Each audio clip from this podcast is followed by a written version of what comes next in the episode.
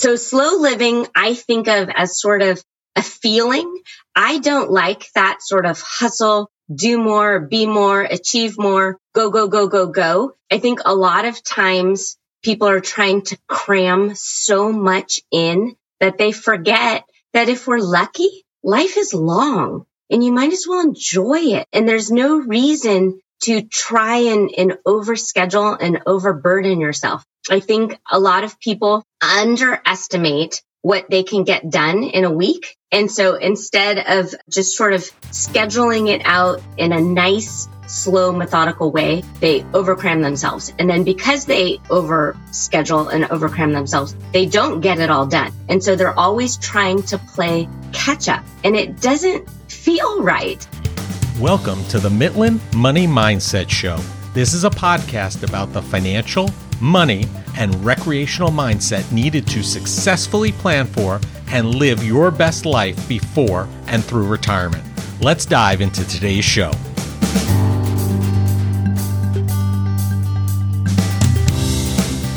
I'm Larry Sprung, your host for the Mitlin Money Mindset Show and founder and wealth advisor of Mitlin Financial. Today's guest is Stephanie O'Dea, New York Times bestselling author and slow living expert. In 2008, Stephanie made a New Year's resolution to use her crockpot slow cooker every day for a year and write about it online. This simple idea resulted in 10 books and six weeks on the New York Times bestseller list and a brand new career she could do at home in her pajamas. Stephanie feels, as she says, I'm living my version of the American dream. She believes that at the end of the day, we all just want to feel calm, cool, and collected like we did our absolute best. It starts with learning to live slowly. We live in a pressure cooker world, so let's be more like the crock pot, she says. Listen in to see how you might be able to live slowly, enjoy life, and do it on your terms. Well, hello, everybody. Larry Sprung here, and I have the great pleasure of being with Stephanie O'Dea, New York Times bestselling author and slow living expert. And as you all know out there, I love my food and I love slow living. So, uh, welcome to the show, Stephanie. Thanks for having me.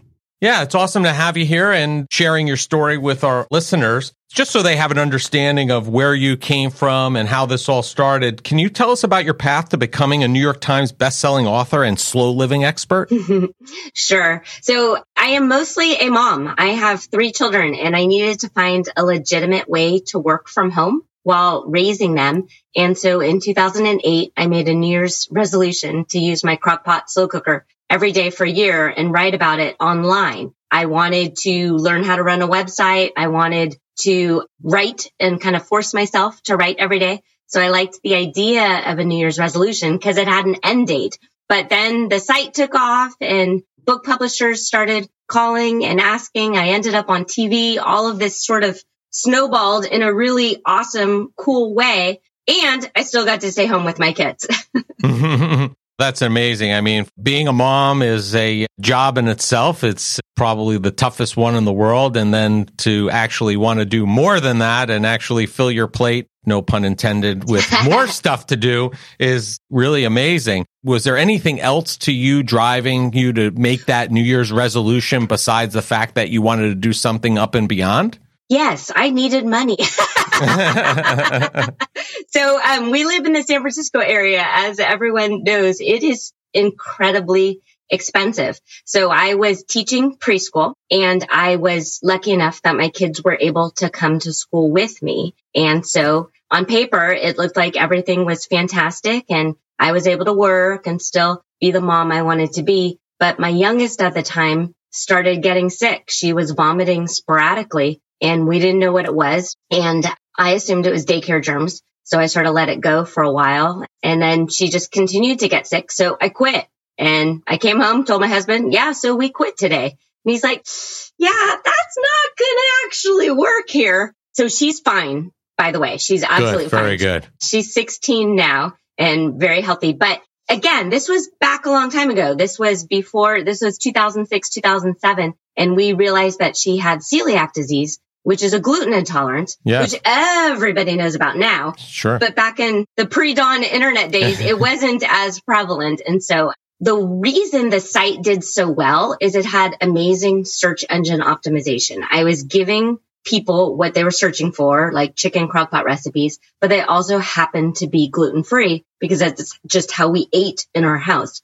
And so at the peak of the site, I was easily getting 2 million page views a month and the ad revenue was about a thousand dollars a day. So wow. the ads really took off and everything went really, really, really well. And it was a fun, amazing experience. Now, I have to say, you know, San Francisco has one of my and my wife's favorite restaurants. I don't know if you know about it, but Gary Danko's is a fan favorite of ours. We love that place. Good. And, uh, I'm glad. Everything's yeah. a little wonkified right now with COVID, but we will check it out. Thanks yeah. for the recommendation. It's amazing. It's amazing. You'll love it. So you started this business at the beginning of 2008, which is actually an interesting time because in the middle of 2008, we had the Great Recession. You know, we are the Mitlin money mindset. How did that affect the business? Did you see an impact there from that? Yeah, it took off because people all of a sudden realized that they needed to trim their budget. And one of the best things you can do is to cook at home and stop ordering takeout and stop living beyond your means. So I do teach an awful lot about meal planning and paying attention to your grocery budget. And when you meal plan, you have to shop according to what's on your grocery list rather than wandering through the aisles aimlessly. Right. And if you are going to use your crock pot, you need to already have the food in the house in the morning, 6 a.m., mm-hmm. 7 a.m. in order to dump it into the machine, push the button and wander off. So that creates you're forced to have a meal plan and you're forced to plan ahead. And I think that immediately saves money because you're not in that frantic four o'clock, five o'clock. What's for dinner? Oh, I'll just order pizza.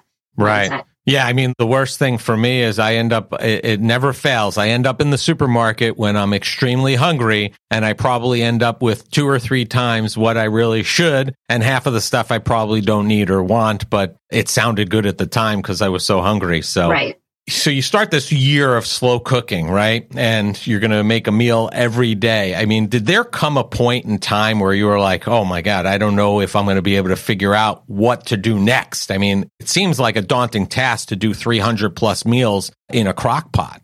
Yeah, it was leap year also, which I didn't know when I when I was getting into it. What egged me on was I was one of the first recipe sites geared towards moms and meal planning. And I was the first crockpot blog. So I had a pretty large audience right away. The fact that there's strangers leaving comments and sending you emails is certainly an ego boost, but I have this sort of servant's heart. I had a social work background. I've always taught preschool and worked with families. The idea that I was helping somebody somewhere get food on the table or somehow simplify their meal planning and their day to day life. Just it, that is what feeds my soul. That is what super excites me and gets me out of bed in the morning is how can I help somebody somewhere? Right. And, um, it, it does. It eggs you on. So did there come any point in time where you thought you might have trouble or you were like writer's block almost where you didn't know what the next meal was going to be and you had to really do some legwork to figure it out?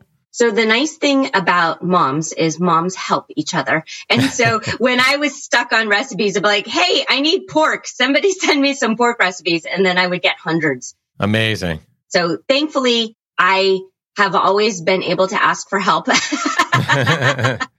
and moms definitely have delivered. Yeah. So I think most people have their go-tos, right? They have their favorites. They have their easy to make, whatever may fit the bill for that specific time. What are your top three dishes that you really enjoy and you think are a home run with the slow cooker?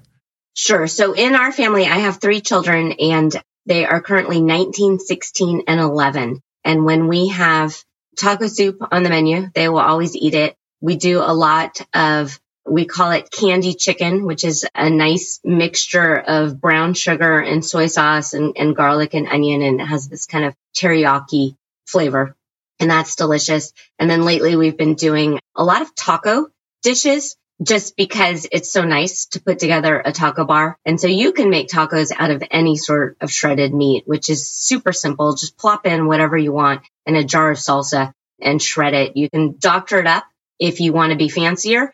but you don't need to in any way. I really like dump and go, get out of the kitchen recipes. Right. And I think to some degree, and my time frame may be off a little bit, I think to some degree you were a little bit before your time also, uh, because I remember even in the last couple of years, slow cookers really taking on a life of their own to some degree. So I think you were ahead of your time. I mean, so just so for those people that have not cooked that way, what kind of time commitment do they need in order to make a meal? I mean, is it a large one or is it a small one? No, so there's the instant pot, and that is a pressure cooker. And I think that might be what you're referring to in that the last, in the last few years. So that's actually the opposite of what I like to do because the instant pot will cook like a frozen chicken in 45 minutes, which is really exciting for a lot of people. But for me, not so much because I want to know what I'm going to cook early in the morning. I'm still caffeinated and coherent and I can get out of the kitchen. And especially when you've got little ones in the house, it's just not safe to be chopping an onion with cranky kids attached to your ankles at 5 p.m. So when the Instant Pot came on the market, I had this like little voice saying like, just because you can do something fast, it doesn't mean you should. And right. so I sort of pivoted away from the internet at the time. I was getting emails and I was getting pressure from my book agent and publishers, like just recreate all of your recipes for the pressure cooker, for the Instant Pot. And I didn't want to. I started feeling kind of phony baloney. And so I took a bit of time away from the internet. But as far as why slow cooking from a time commitment and why that just feels the most content in my body is that I don't actually like cooking. I do it because right. I have to feed people, but it's not something that excites me. It's still a chore. And I think eventually when I don't have to feed picky people, it might turn into a fun experience that I can shop at my leisure and, and pick out the absolute perfect vegetables to go in. But for right now, our evenings are filled with after school sports, homework, sure. dance classes, PTA meetings, those type of things. So being home between 4 and 6 p.m. to figure out dinner doesn't work. So how long does it take you to get things started in the morning and get it rolling? Not long, 10, 15 minutes. I don't like browning my meat. I don't like caramel. I just truly dump it all in. I'm a huge proponent. So the big commitments really in the preparation, the shopping, making sure you have all the uh, items that you need to put in the cooker. And then after that, it's pretty relatively easy. Yeah, I think so. I think sticking to a grocery list and planning out your meals. So we do one grocery shop a week and I shop with a meal plan and I have an itemized grocery list and and awesome. that's what we're gonna have. And it's on the calendar. The kids know, nope, Wednesday night we're having honey lime chicken. There you go.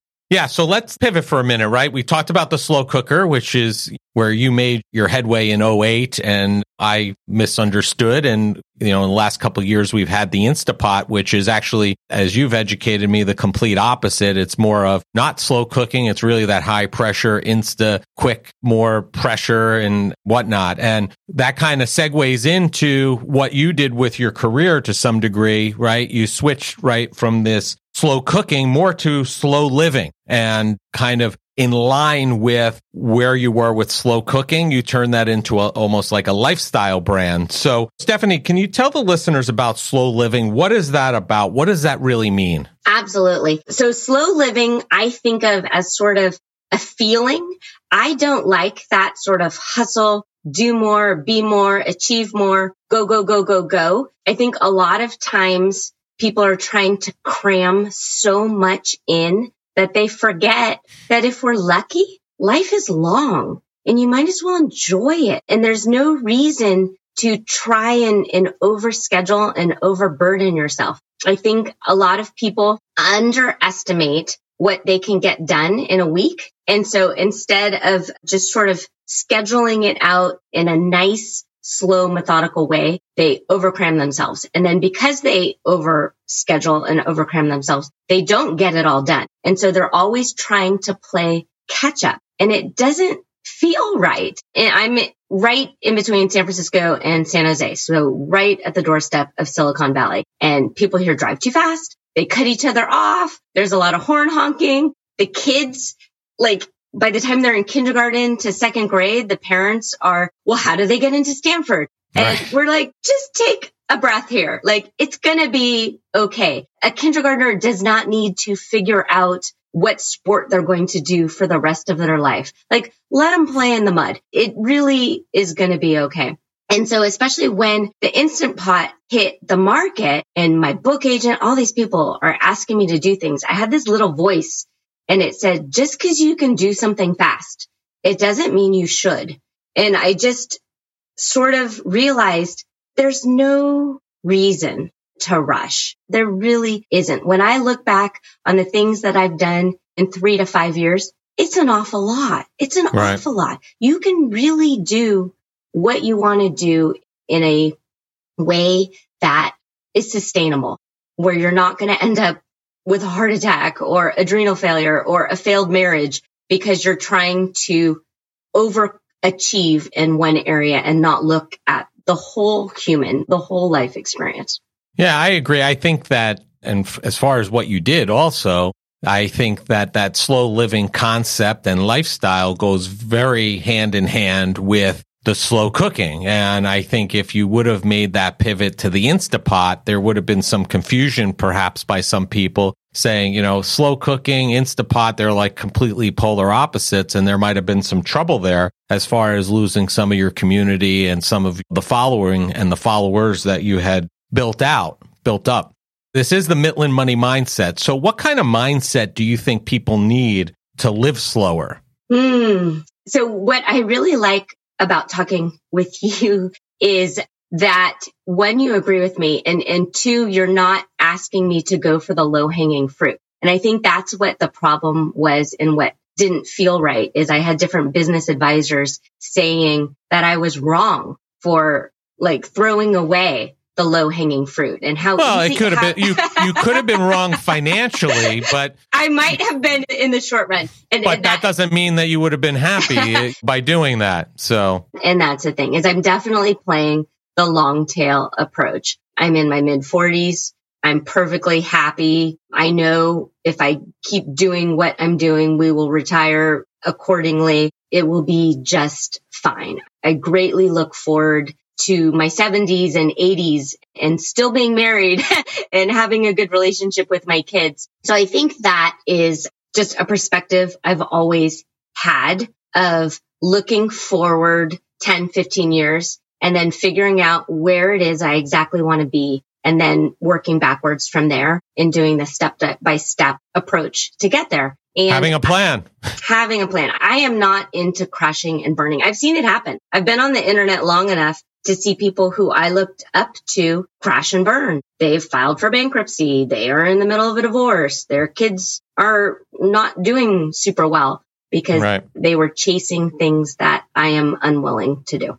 Now, if people out there want to live slower, they're living this hectic lifestyle, the Instapot type lifestyle, and they want to slow things down, mm-hmm. but they're really not sure how. Mm-hmm. Are there a couple of things, maybe two or three things that you can give our listeners today that are easily actionable? They can enact it right away and start moving towards that slow living lifestyle? Mm-hmm. I'm so excited to talk to you because from a finance standpoint, you always say pay yourself first. So I tell my moms to pay themselves first. And so for me, that means I actually get up at 4 a.m. and that is my time. It is me and my coffee pot and my nicely smelling vanilla candle. And I'm alone in the kitchen and I can journal and I can think and I can plan out my day before I am putting out fires of right. sign this permission slip and do this. And oh, I don't want to eat that. I want to do this. And where are my blue socks for gym? So mm-hmm. I like that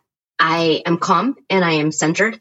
And, and 4 a.m. is what works for me because my husband gets up at five and the kids start trickling in at six and then we wake the puppy up at seven. So if that seems redonkulous to you, then just start shifting forward, but give yourself at least a half hour to an hour to remember who you are as a human um, before you start essentially firefighting all day long. Right. And this isn't something just so people understand. This isn't something that you have to wake up one day and say, Hey, I'm going to do this and do it A to Z, just like you just described. It's something that really takes a little bit of time to start implementing and acting until you get up to that point, really. Because otherwise, you're probably going to fail if you try to just wake up one day and say, Hey, I'm doing this new thing every day. And probably not going to work. It's like going to the gym and then all of a sudden working out. And then the next morning you wake up and you're hurting and you don't want to go back to the gym ever again. I mean, is yeah. that a fair comparison? Absolutely. I am very into teeny, teeny, tiny little baby steps and just keep trudging forward and, and you'll slowly. get to, it's very slowly. You will get to where you want to go. I teach the concept of the peace pyramid in a group coaching course that I do. And so if you've got a pyramid at the very bottom, we start with time management because if you're always late to things, if you always feel like you're rushing, you've got to figure out your time management. And then from there, we do health and finances. So that's the very bottom of your pyramid. And for many, many, many people, that's where you stay for a long time. Right. And that's okay because you have to have that foundation in place before you add on to it. And then from there, we do organization and relationships. And then we put the tiny little piece of the triangle on top, which is peace, which is life purpose and figuring out like the bigger meaning of things, which a lot of personal development and self-help authors say to start with. But it's really hard to sit and meditate and navel gaze and pontificate the meaning of life when you know you've got 12 baskets of laundry to fold and all of this other stuff that needs to happen. And so that's why I start with the peace pyramid from the bottom and grow it that way. Yeah, I think you have it right. I mean, I think those three things that lead up there will also help you achieve that higher peace also, because if you're just striving for that, but you don't have those other things in order, like you said, it's going to be very difficult for you to ever achieve that. And I think you're setting yourself up for failure, most likely, you know? Absolutely. Well, and it's funny because you pick up like a real simple magazine or some sort of magazine that's unfortunately geared towards women. And so they make it seem like if you have an organized linen closet or spice cabinet, then you'll feel at peace. And that's not true if you're in debt or if you're buying $400 worth of baskets to organize your garage. That's not going to give you inner peace. there might be some people that'll get some inner peace. I don't know if they'll get complete inner peace from there, but there are some people that will definitely feel peaceful by having an organized closet for sure. I'm not necessarily one of them, but that's that's okay. You mentioned the moms earlier that you have this large following with moms, and I've seen that you've been called the Tony Robbins for moms. Why do you think you've been called that, and what does that mean to you? Well, I'm certainly not going to make anybody walk through coals or or yell or swear at them. But I think it's that it's not just one part of having a successful life. You do need to have all of the different things in place. And I do think that knowing who you are and what you stand for matters. And a lot of women forget to take care of themselves because they're so busy caretaking for other people. And Tony Robbins just in general is larger than life and I am not, but I do believe in sort of paying attention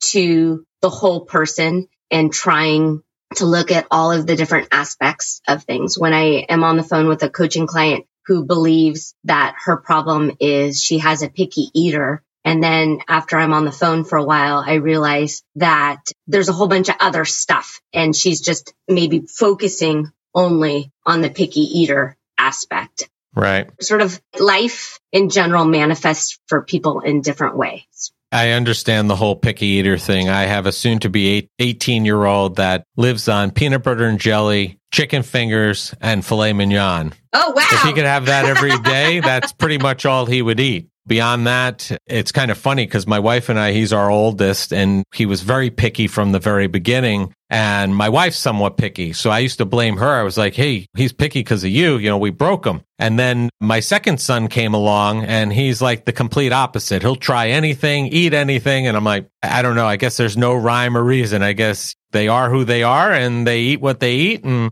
that's it. I don't know what's going to happen when he goes to college. Hopefully, there's a supermarket not too far away so he could get bread, yeah. jelly, and peanut butter, and he'll be fine. But yeah, it's an interesting thing when you have people like that. It makes it more difficult, especially for the moms, to put those meals together. Yeah. What I really liked what you said is he is who he is, and you are just sort of okay with it.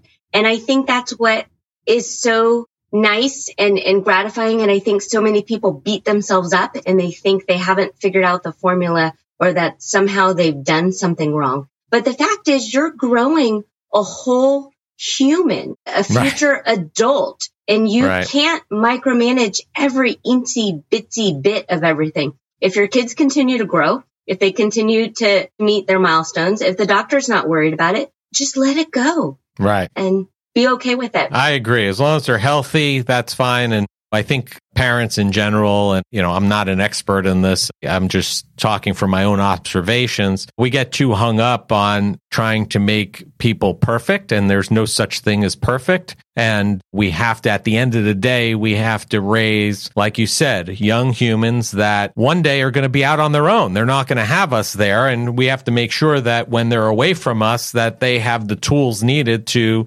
live the life that we want them to live and be successful and healthy and all those things. But they're going to have to do it without us. We can't shelter them and, and guide them for the rest of their lives. We want to make sure that they can go out on their own and be their own people. So if that means when we go out to dinner, him ordering chicken fingers off the kids' menu, or it is what it is. That's just what we'll have to deal well, with. Well, from a know? financial standpoint, ordering the chicken fingers is better than the filet mignon. So yeah, but the filet mignon does taste a lot it better. It really tastes a lot better. so again, we talk a lot about mindset here and I want to shift it over to you. What is the mindset for somebody, let's say other moms who are listening or other people, anybody really? What's the mindset needed for someone to take their passion, something they really like, and turn it into a successful business? I mean, this is clearly something you've done successfully, and I'm sure other people have had thoughts about, maybe just haven't pulled the trigger. But is there inherently a mindset shift that you have to go undergo to, you